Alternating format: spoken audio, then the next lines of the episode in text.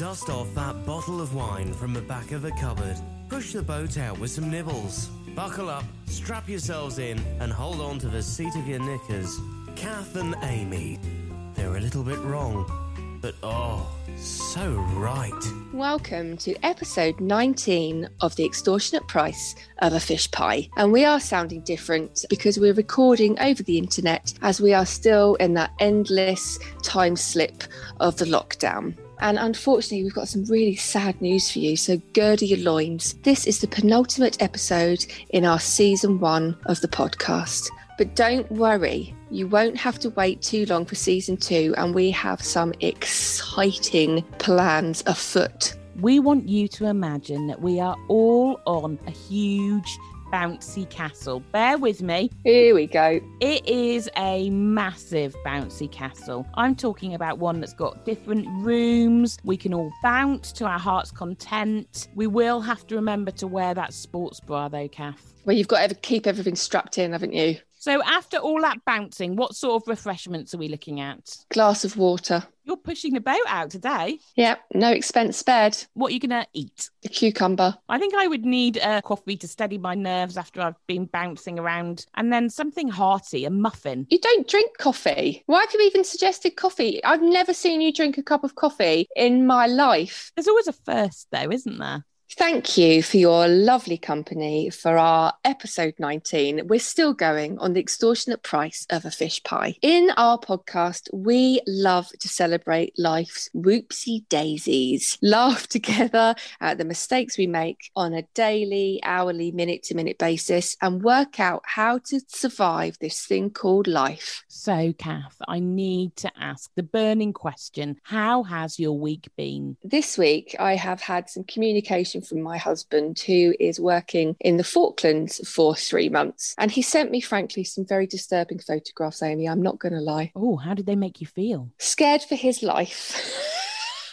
Oh no. He's being followed around by two vultures wherever he goes. Vultures? I didn't even know they had vultures on the Falklands, but yes. And they are currently stalking my husband. So, what do you mean? Whenever he goes out of the house? Yep, wherever he goes. If he goes for a walk, they're not far behind. I think they know something that the rest of us don't. They're just waiting for the inevitable. This would really frighten me. If I had vultures following me round, I would feel like death might be imminent. That's what I'm saying. I mean, it's clear that any minute now he's going to keel over. I did comfort him and said, you know, it's lucky that I'm not out there with you because I would tame them and keep them as pets. Now, that is a true story. And have you even thought about names already? Because usually you do. Yeah, yeah, Fred and George, after the Weasley twins in Harry Potter. I think they should have something more dramatic. Fred and George doesn't quite work. Well, they're probably quite friendly once they've pecked all the flesh from your bones. They probably Oh. chill out quite a bit. It makes me think about a walk I had yesterday. I went to the very beautiful Porthleven. It was the evening, nobody was around, and my husband and I went for a walk right to where the pier bit is, not to the end of the pier because it's too dangerous, and back again. And there was a cat that followed us the whole way, all the way down.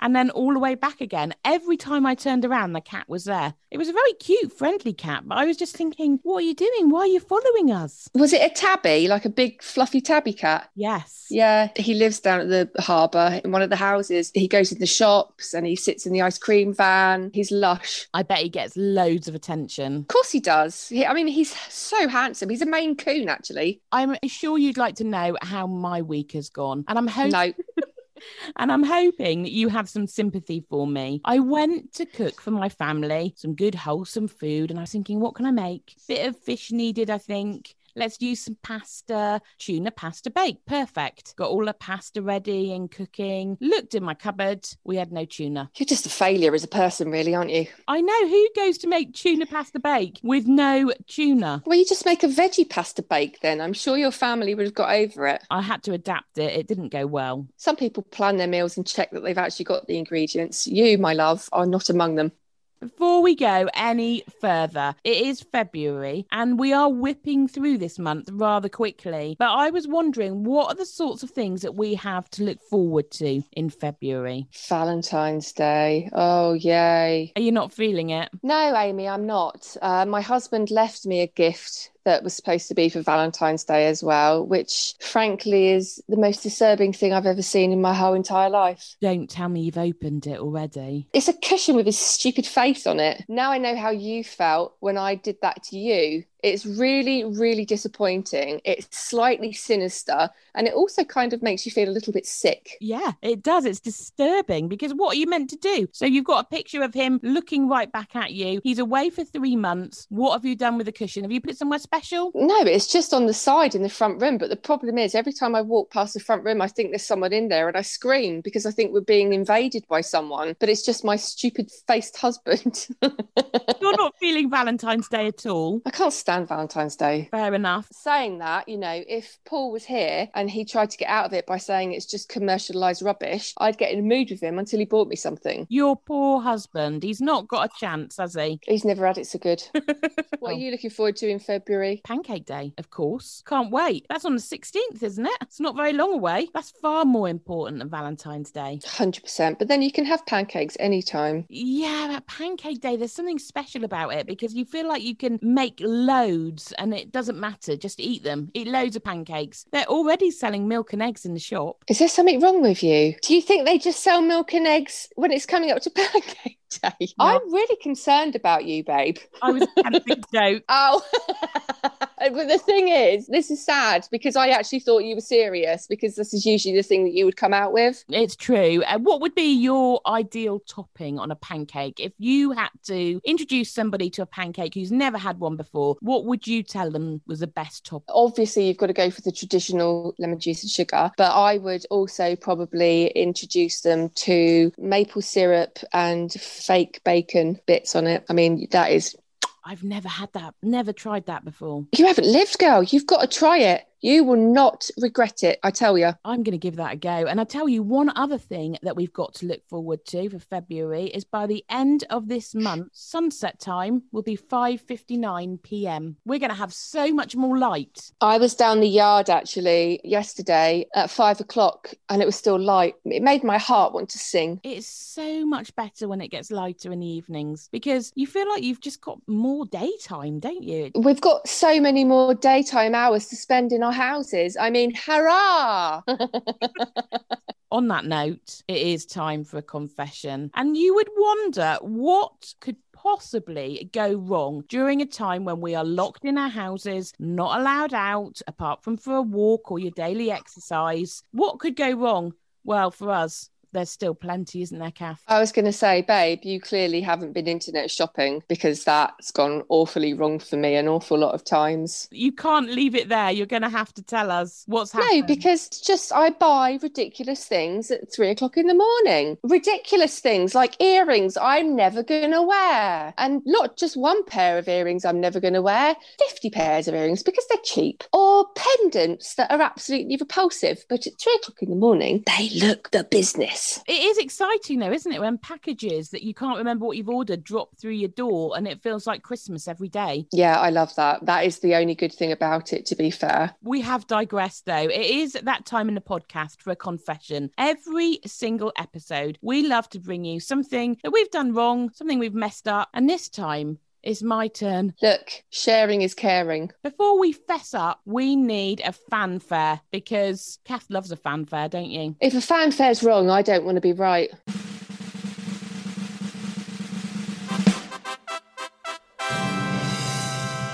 Before I reveal my confession, I've got a really important question I need to ask you, Kath. I don't feel like I like the sound of this, but go on. Can you remember your childhood phone number? Yes, every single digit. Come on, then out with it. Zero one three four four four eight five oh two oh. That's genuinely my phone number from my entire childhood. And I can remember mine as well so clearly. This is my confession, and I'm hoping that other people can understand. I had to open an account yesterday, a very, very important account. And I had to put the whole username in and then choose a password and do it really carefully, you know, uppercase, lowercase letters. And I thought, yeah, I'll remember that. I've picked a really good one. It's gone already. I can't access this really important account. If I'd been able to put my childhood phone number in, I'm locked That's out. That's really funny.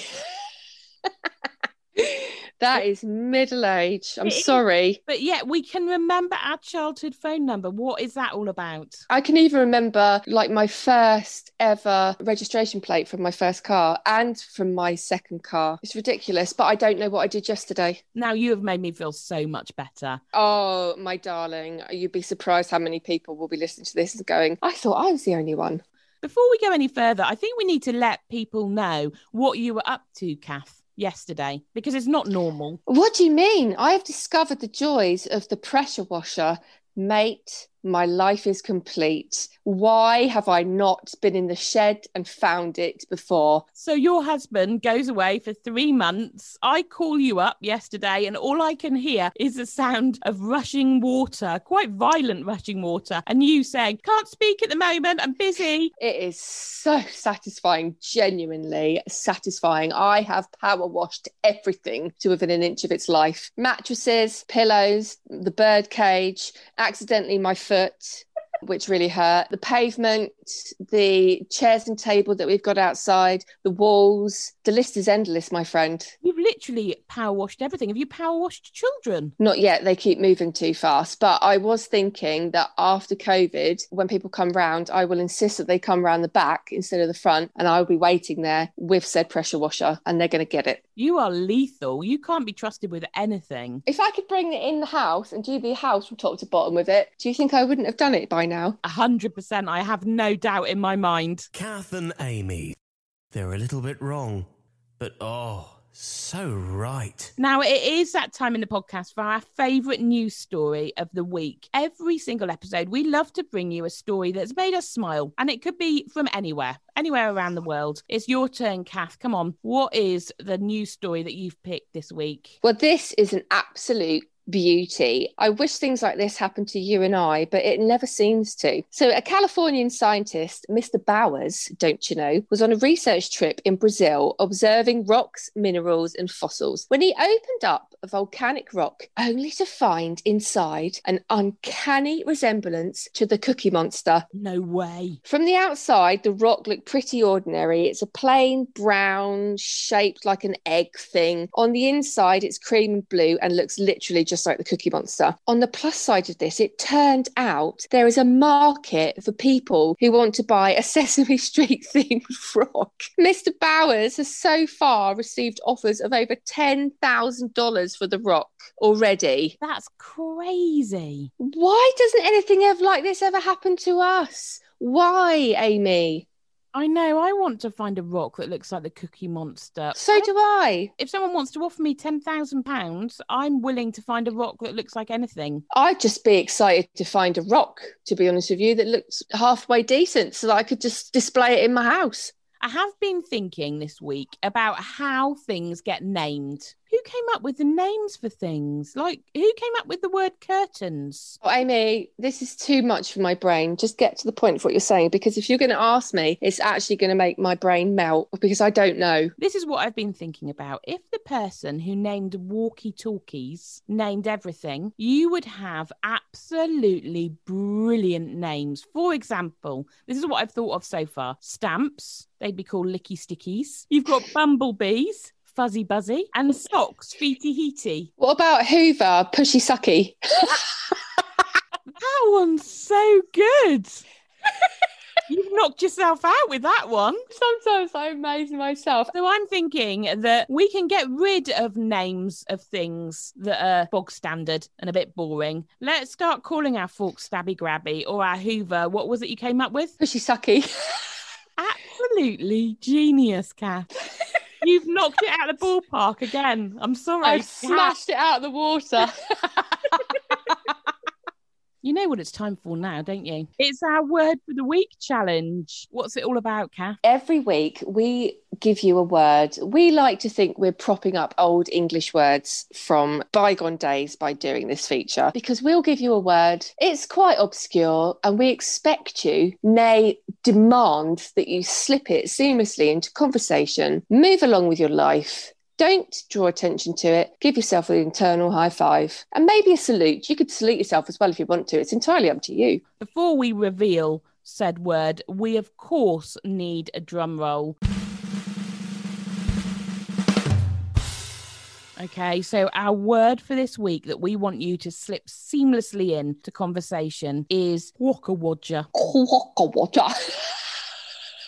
What does that mean, Ames? It's a 19th century word and it's a puppet like individual whose strings of action are pulled by someone else. Wow, a quockerwodger. I know it's difficult at the moment because we're not able to go out and about, but you could be watching the television with your family and you could say, that's a right quockerwodger there. Well, if it's appropriate, you know, if it actually does fit what you're watching. I mean, if you're watching like The Simpsons or something, I don't know if it would necessarily fit in with that. But I see your point. I get where you're going and I respect you for it.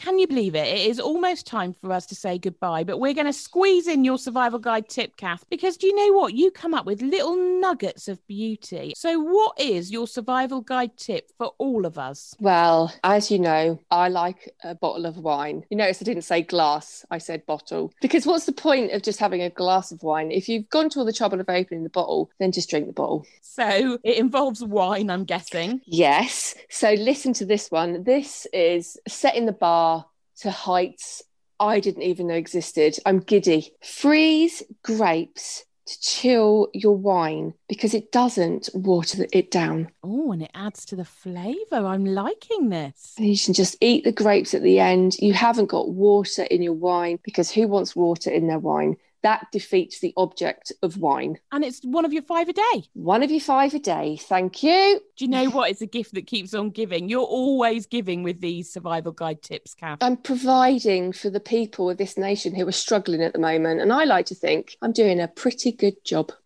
And on that note, it is time for us to say goodbye. Thank you for joining us for episode 19 of The Extortionate Price of a Fish Pie. This is a penultimate episode of season one. Can't believe we're at this point already. Together, we embrace life's mishaps, celebrate all the challenges we face, and most importantly, laugh as we all attempt to navigate life. Say goodbye, Aimee. Toodle pip. Say goodbye, Kath. Cheers and gone.